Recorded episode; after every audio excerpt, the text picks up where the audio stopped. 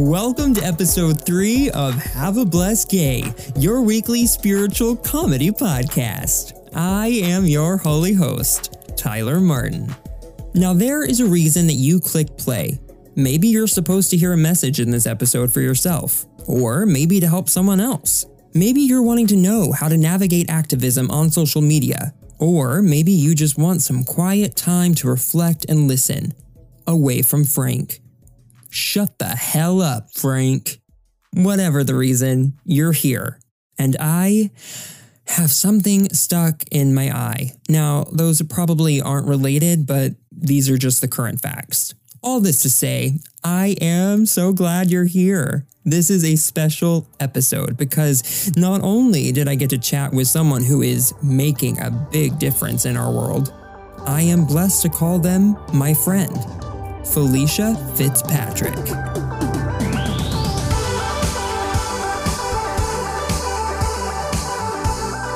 Felicia Fitzpatrick is the social media manager at Playbill. You know the programs for a Broadway show? Yeah, that company. Playbill is also a news outlet for all things Broadway. Felicia is an activist, writer, moderator, and just a kick ass biracial, bisexual, bicoastal unicorn. We talk about growing up biracial in a predominantly white community, the lack of response from the theater community regarding Black Lives Matter, and some tips on how to be an activist on social media. Oh, and of course, religion and spirituality. We go deep, y'all. I think it's specifically important to talk about social media right now. Like, how many times have you been pissed off at someone's post in the last week? Me? Too many times to count. Whether we like it or not, social media is a major part of our world. I, for one, though, am for it. I think the positives extremely outweigh the negatives. I think of it kind of like sex, actually. We can't just send it out into the world without educating and promoting safe play, right? And it's not beneficial to deny anyone being on social media or to label it as something bad, because our society already relies on it. So it's becoming something that everyone kind of needs to know about. And there are a ton of positives. We can communicate with people from around the world, create and build communities. A misfit who is alone, who might not have a group in their current city, might find one that they connect with online. And we can hear breaking news instantly before news stations report on them, so it can even be used as a safety tool. Now, obviously, people created it and use it, and because of that, it will be imperfect because people are shit. Well, imperfect. But it's our responsibility to promote and cultivate positive environments and interactions, which also kind of reminds me of religion. Religion as a concept is really cool. Then people come along and screw it up. Whatever side you're on, I hope you enjoy this conversation and find it impactful, like I do. To those who have subscribed, reviewed, and shared this podcast, thank you, thank you, thank you. If you haven't and you're on this journey with me, I would really appreciate it. Now, let's get into this juicy conversation.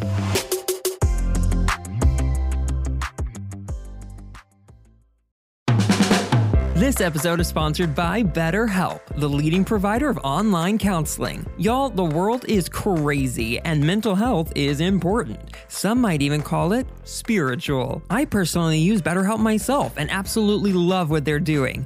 BetterHelp makes professional counseling accessible, affordable, and convenient. So if you're struggling emotionally, battling anxiety, or you can't stop crying after an episode of Queer Eye, BetterHelp can be there for you anytime, anywhere. Go to my personal link at BetterHelp betterhelp.com slash blessedgay to check it out and get what? 10% off. The best part is, you don't even have to leave your house. They offer four ways to speak with a licensed counselor video calls, phone calls, real time chat, and direct messaging. All counselors have been qualified and certified by their state's professional board. In other words, you're not talking to a lobster dressed in human clothes. They're legit. All you gotta do is go to my link at betterhelp.com slash blessedgay and begin the questionnaire to match you with a therapist who is uniquely qualified to serve your needs. How sexy! It's super duper easy and you're matched within 24 hours or less. BetterHelp has a monthly subscription rather than paying per session, which makes it cheaper. But if finances are still a concern, financial aid is available for those who qualify. Get counseling, improve your life, and help this podcast out in the process by going to betterhelp.com slash blessedgay.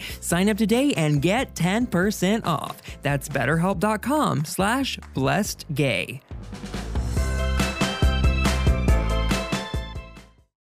Felicia Fitzpatrick, welcome to Have a Blessed Gay. Oh my gosh, Tyler. Hi, thank you for having me. I'm thrilled to be here. Let's just get into it, okay? Tell us Oof. who you are and what the hell you do.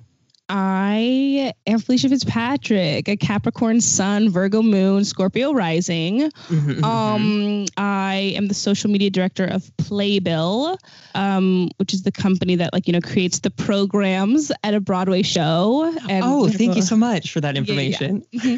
Um, and then on the side, I host a podcast as well um, called Call and Response, which explores the intersection of Blackness and performing arts. And, you know, I write, I moderate panels and all of those things. I'm just out here trying to live my best life, you know? You're doing a few things. Now, you and I have chatted about religion and spirituality a decent amount uh, but we have never recorded those conversations. So I am really stoked to be recording this one. Are you ready for it? Yes, I'm nervous and excited, but like what a great what a great place to be, you know? Were you religious or spiritual growing up? You went to um your mom took you to a Christian church, right? Yeah. Um, when I was like young, young, we would go for like Christmas or Easter and go every once in a while. Um, but it was when we moved to Vancouver, Washington, and I think about a few years after living there, when I was in fifth grade, we started going to Vancouver Heights United Methodist Church. You know, it was just an interesting experience because it wasn't necessarily a foundational thing for me when I was super young, but when we went there, I went to, you know, like Sunday school, we had confirmation class where it was me and about six or seven other kids. And we learned more about the Methodist church specifically, you know, versus the other denominations. And I got confirmed as a Methodist. And I really, I mean, like, read the Bible, would listen to the sermons and everything. But I'll be honest, I think a lot of what I loved about that church specifically was the community, um, which I know can be a slippery slope, right? Because you don't want to have like just a, a, a, herd mentality that sucks you in and you start believing things other people tell you to even if you don't believe them yourself but um but i just loved I just felt like I had a bunch of aunts and uncles and grandmas, right, looking after me. And Sue Colehep, um, who passed away, uh, I think last year or the year before, she was a lesbian, and she was the first person that introduced me to queerness. I guess I should say, right, where Amazing. I really understood, yeah, what that meant. Um, her and her partner Mary went to church there, and I remember I, I, loved Sue because she played the trombone, and I played the trombone in sixth grade, and she was a biochemist, and I wanted to be a biochemist, so we really like aligned in a bunch of different ways. And I said something, or maybe my mom had said something about like Sue and and Mary, da, da, da, and I was like, wait, they're a couple? And she was like, yes. What about it? And I was like, oh, I guess, you know, and so I had this moment of like, oh, I guess it doesn't matter if you're with a man or a woman if you love each other. Like it was this really profound moment. Um, so also like the church, uh, the, the church that we went to was a part of the reconciling network of United Methodist churches, which meant that it was welcoming and accepting and open to all members regardless regardless of like sexual orientation race you know where you came from like it was so open and welcoming and i just think that formed my perspective on life because it was such an open, progressive place that it formed my values, you know, of of life and people and accepting everyone. Does that make sense? Oh my gosh, totally. I think it's interesting. People either have on the other side of the spectrum where it is very conservative and it's very um, Uh, specific in who they lift up. In those types of congregations, I feel like there's two kinds of people who go through that. Ones that like or maybe three actually. One that's like die hard and they're like, yeah, I believe in this. The other one that's kind of complacent and they're like, sure, everyone else is doing it, so why not? And then the other one is like, no, I don't believe this. I don't believe this. Um, and so you have from that other side something that pushes people, or well, one way or or another. And then in this situation though, where you grow up in an uplifting kind of environment. I, I don't know if there's really that type of like push and pull because if you grow up knowing okay everyone should be empowered everyone should be accepted then like what's the push and pull to that you know? Mm-hmm. yeah totally. It's like okay fuck yeah let's do this. Let's have radical acceptance and celebration of everyone. You seem like maybe not as religious but possibly more spiritual now. Is that would that be true? I don't know. I guess i am more spiritual in the sense that i think of the universe versus god maybe directly more these days. Um and I'm into meditation. I'm like, you know, if you vibrate at a higher frequency, like what you put out into the world is going to like be attracted back to you. Um, but I do still pray and finding a community, like go, you go dating with churches, right? To see what you like and what you don't like. Um, and I, I guess I just had other priorities when I first moved here in terms of what I wanted to make of New York City and church wasn't high on that list, to be honest. Um, last year, for a while, I went to um, FCBC down in Harlem. Like I think it's I think it's 116th that it's on, um, which is a Black Baptist church, and it's completely opposite in the experience of like Vancouver Heights was very white um, because it was in Vancouver, and you know the, the the services at Vancouver Heights last like an hour, and this was like a whole morning. Like you get there at ten forty five, you leave at one forty five. Like it was that experience that I've never really had before, but heard about from other friends.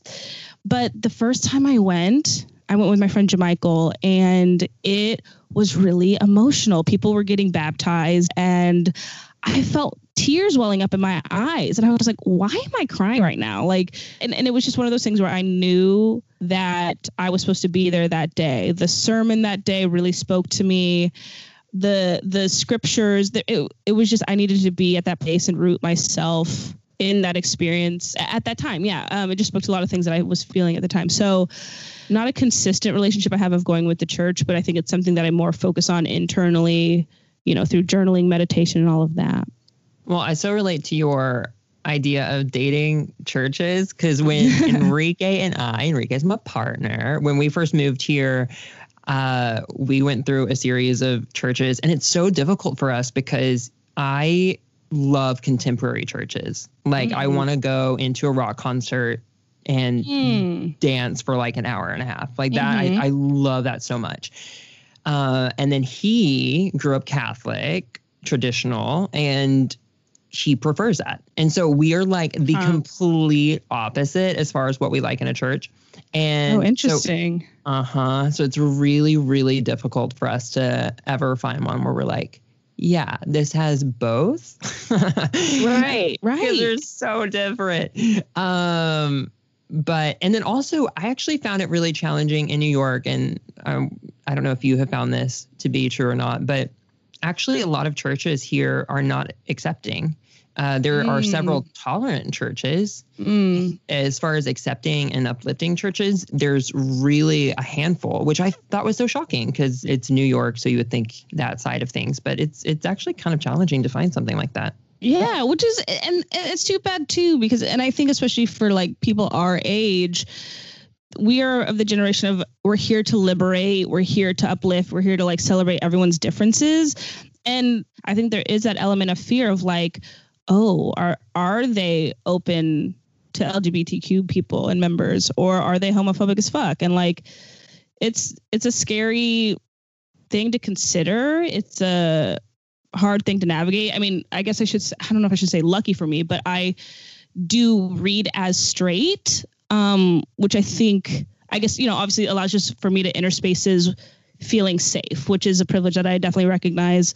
Um, but it's not the world that I want to live in of that oh I can rely on looking straight to to enter a church uh, like a church or a place of worship like it should not be that way it should definitely be open to anyone who wants to just like worship and be in that space like it should not there should be no discrimination for that what is reading straight mean to you out of curiosity Ugh, Um, I'm gonna ask it. I'm gonna ask it. I'm so curious. No, I do. I, yeah, I totally get it. It's just it's something I think about a lot in terms of being. I guess I would identify as bisexual or queer or pansexual. I know people are saying are bi is biphobic, and so I'm like not trying to be biphobic at all. But my understanding of, oh my god, I'm getting to eight different conversations. Okay, identifying as a queer woman, right? is to me is not like race because it's not something you you necessarily see on me externally. When you see me, you know I'm of some type of color. You may not know that I'm biracial, but you know that I'm not fully white. With being queer, I am more quote, I read more oh my god, all these binary terms. It's hard to dissect, but like feminine, right? Um mm-hmm. I present more feminine. I mean, I definitely have I embrace masculine sides of myself, but when people see me, they're not like, "Oh, you're a lesbian." They're they they don't automatically assume that about me.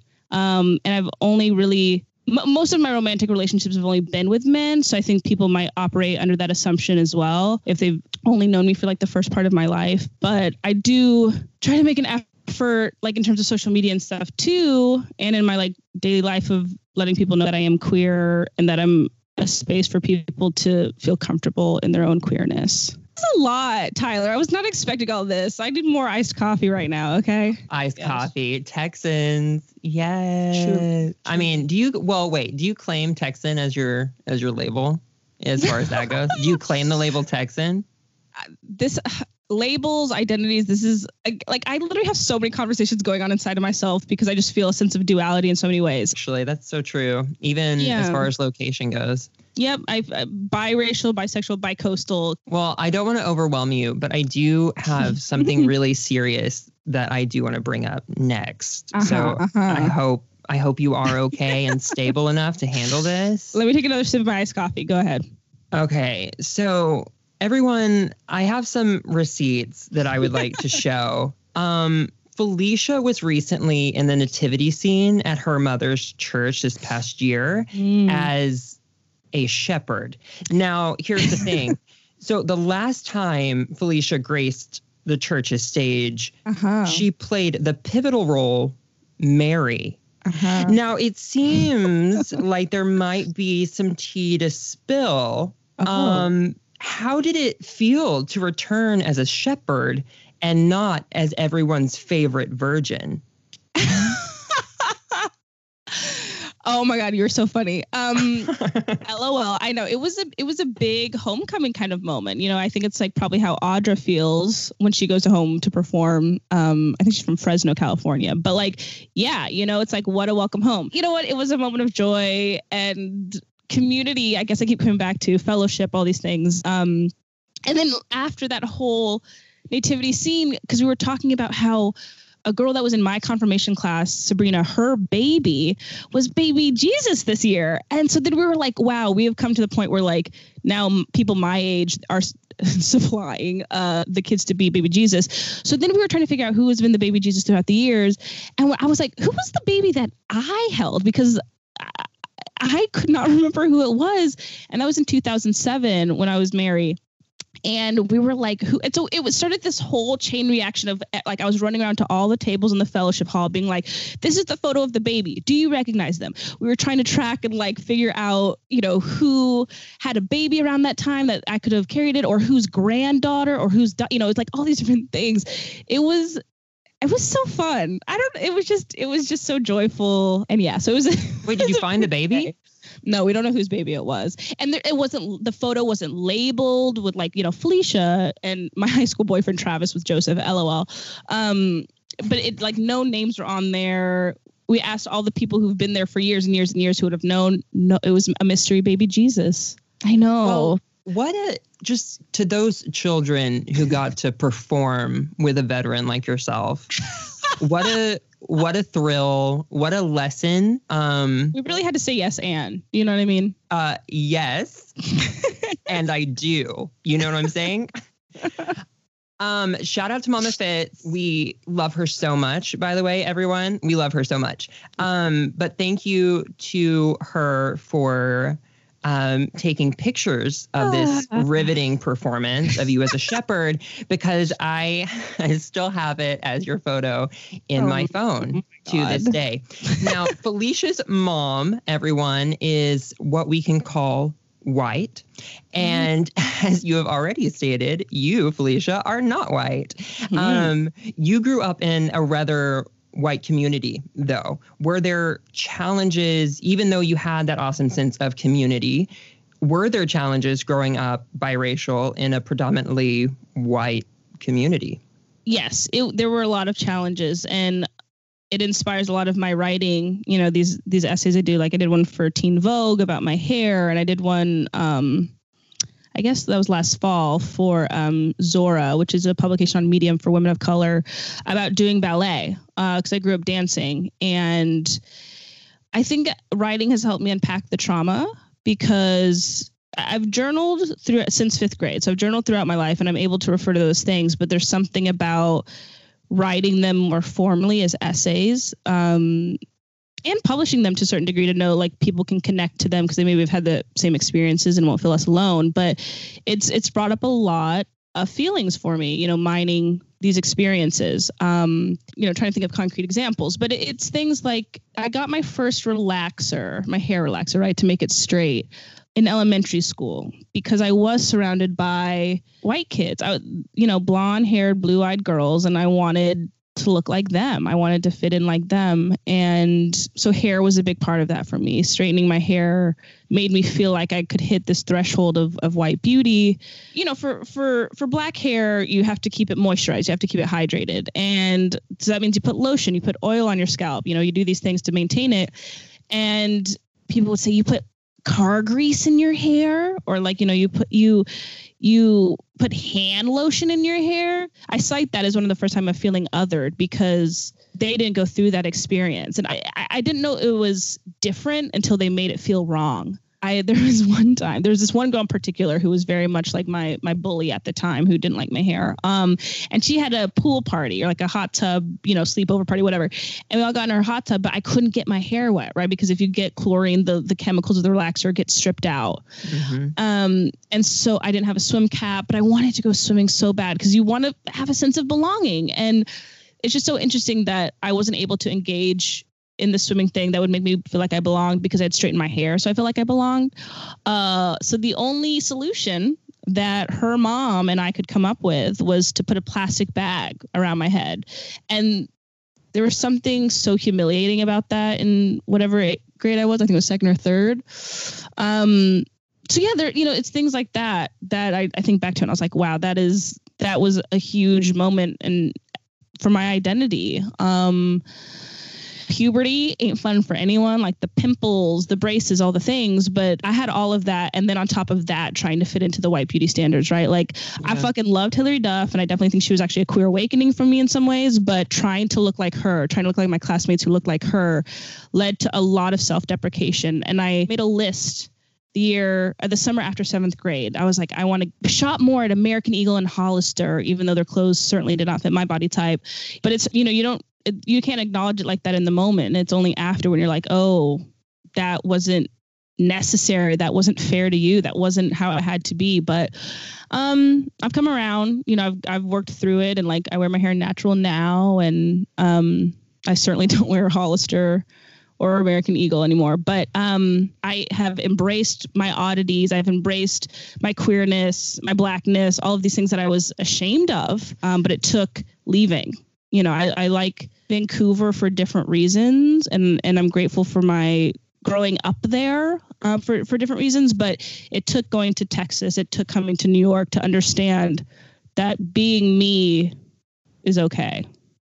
And I'm curious too the kind of the idea of like straight being the go-to, the norm, um, mm. the default, uh, white in most media being the default. So you say, you know, you've embraced all these attributes of yourself, all these things, all these wonderful aspects. How do you label them internally, not as other, but how do you embrace it as just who you are as your own default? That's a good question. Um, I think it's become the default because it is the truth. And I think I recognize it as the truth because I'm happier.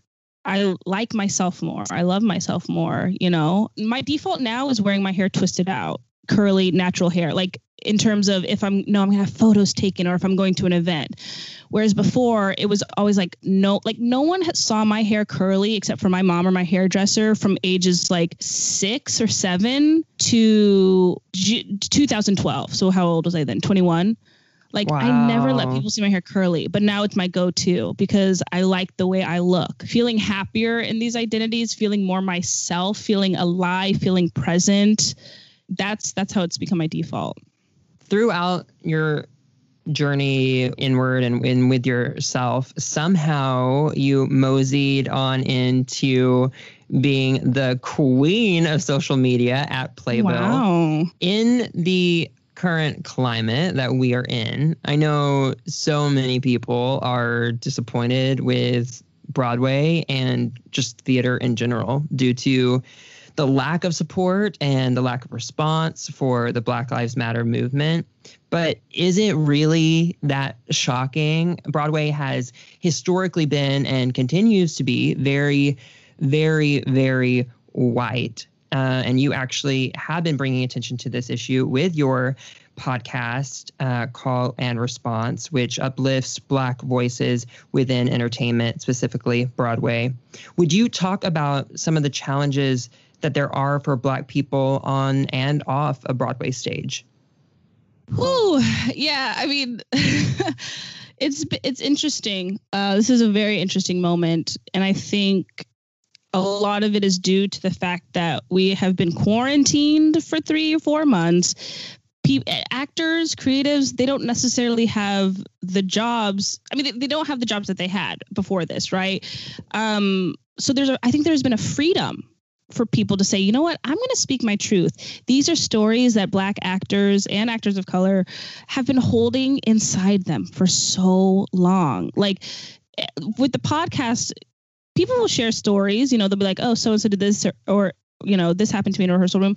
But then you turn off the mic, and then I, I hear even more stories from these people of that about their experiences in rehearsal rooms and X, Y, Z, that you know, whatever it is.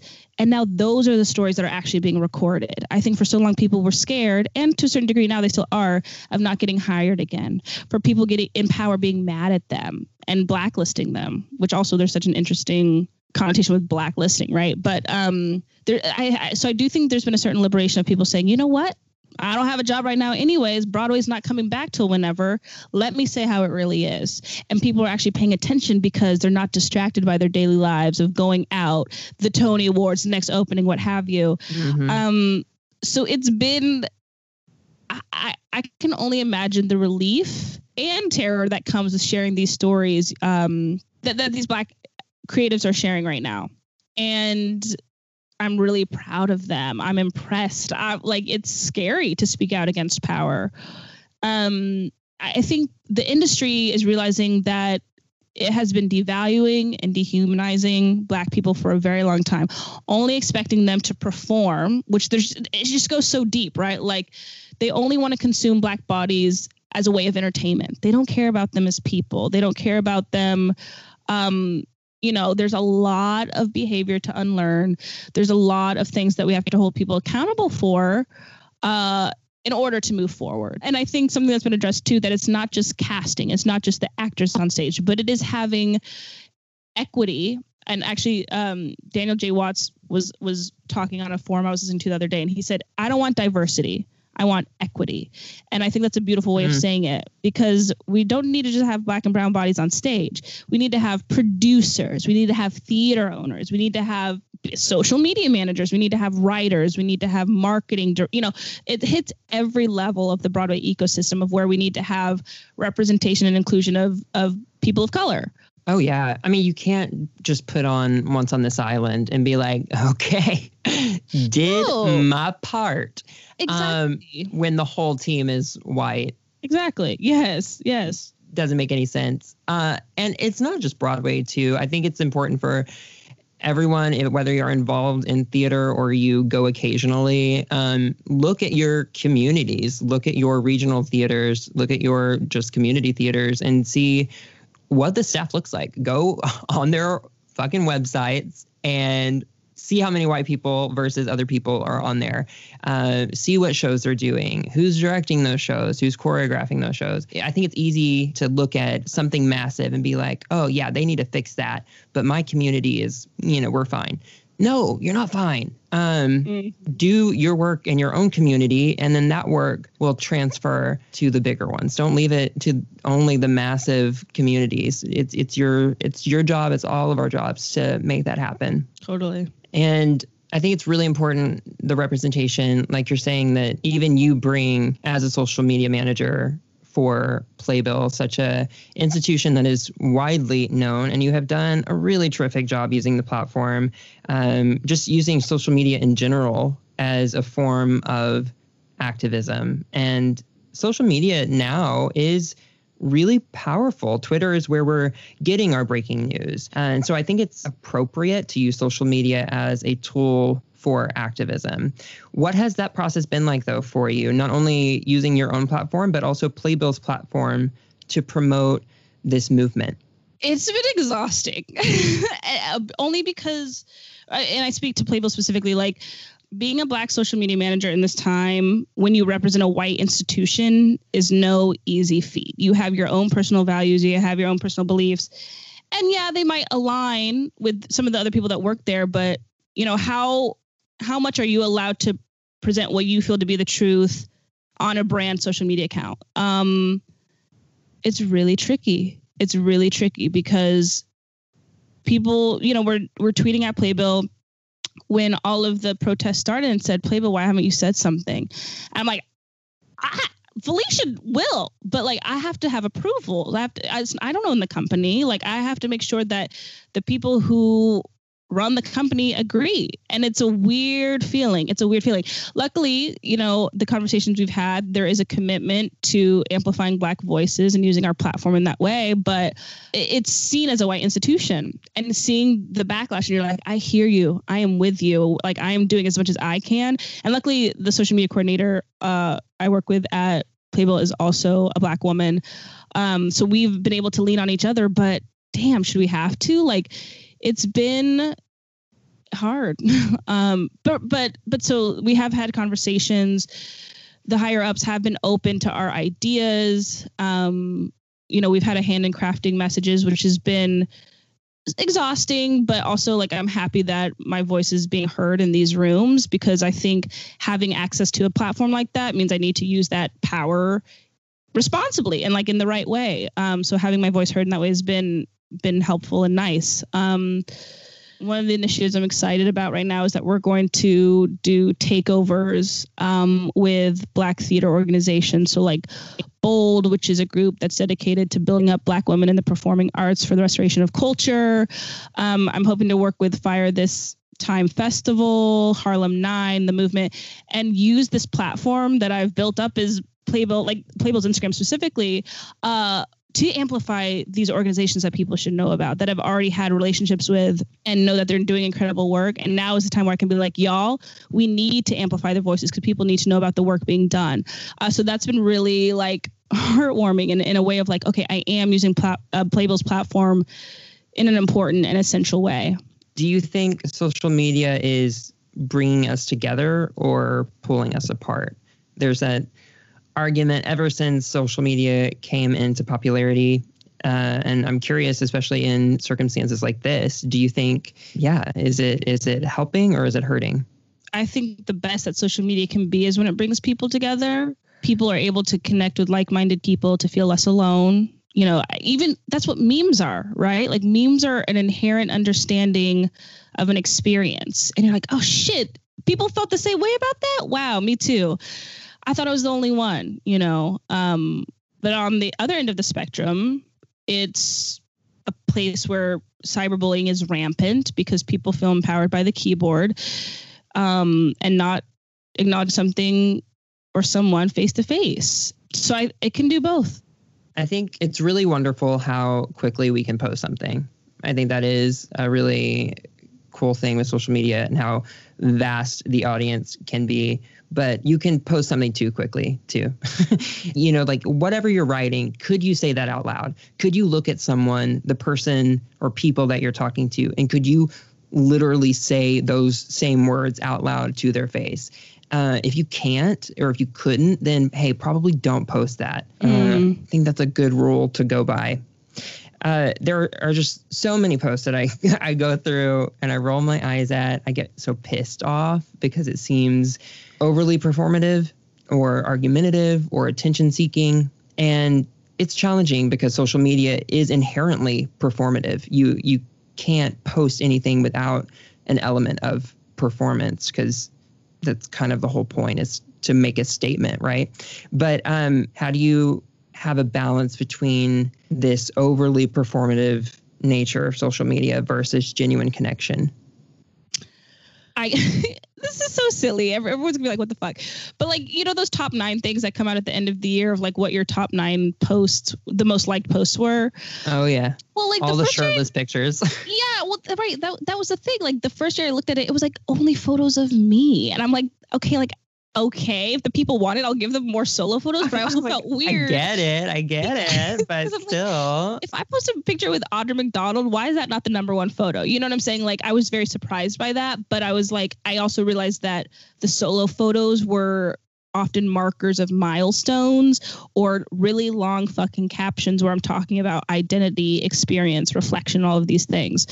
So I gave the people what they wanted, which is more solo photos. But I realized, you know, what what is the content that seems to be the most engaged with. And I don't mean that as like, oh, let me get numbers so I can be an influencer. I mean, what are people connecting with? What are the stories that people like? It was, you know, I would tell the story of auditioning for NYU and not getting in and how that fucked me up and talk about trusting the process of getting back to New York. I talked about identity of becoming um, more more comfortable with my queerness, of embracing it, you know, and and my blackness for that matter. Um, all, all of these different facets of my identity.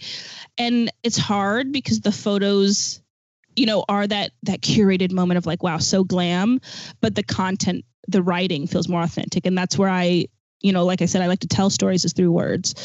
Um social media is, is tricky in general just because yeah information spreads quickly. I think we saw that with the blackout tuesday of like people were like okay like we're we're blacking out our entire grid, like post a black square.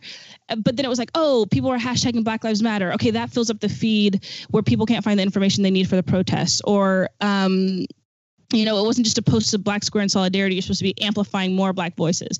So it's it's hard to navigate, and that's why I try to be very like diligent the first week of the protest like people were just ready to churn out content to share content curate content give resources to people to understand what was going on um, and I try I I try to do research and like vet the information that I'm sharing to see if I agree with it, to see if it feels like it's on the right track for what I understand is happening.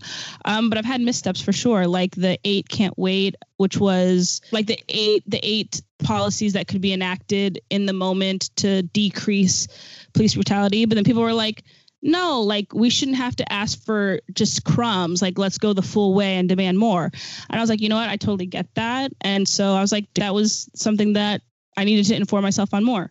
And I think too, uh, some people are critical of preaching to the choir, preaching to the people that you already know, that you're already friends with. But I think what this has been a learning experience for a lot of people is that even if they are in your circle, they might not have the same views as you. Like, how many people have you defriended or blocked or, mm. you know, throughout this experience? I think there is still importance even if it is just to your own people, to have those conversations, even if they are online. I think it's still important to do that there. And then, yeah, take it outside of social media, have them in real life where it, it doesn't feel as virtual. But then also, there's a lot of good things as far as even like petitions or things that we can sign, things that we can donate to, um, different organizations that we can highlight in a way that is harder to when you're just having a face to face conversation. So I think uh, in those ways, social media can be very helpful. Absolutely. That was beautifully articulated. Oh my, oh my God.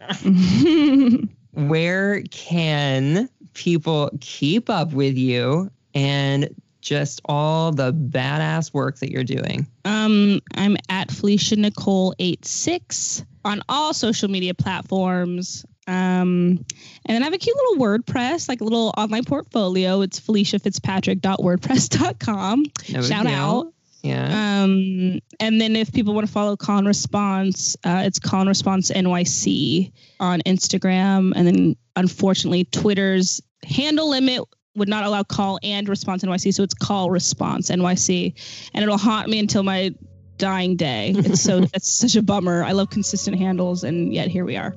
You're wonderful. I love you so much. Thank you for talking with me. Ah, Tyler, I love you. Thanks for having me. What a blast.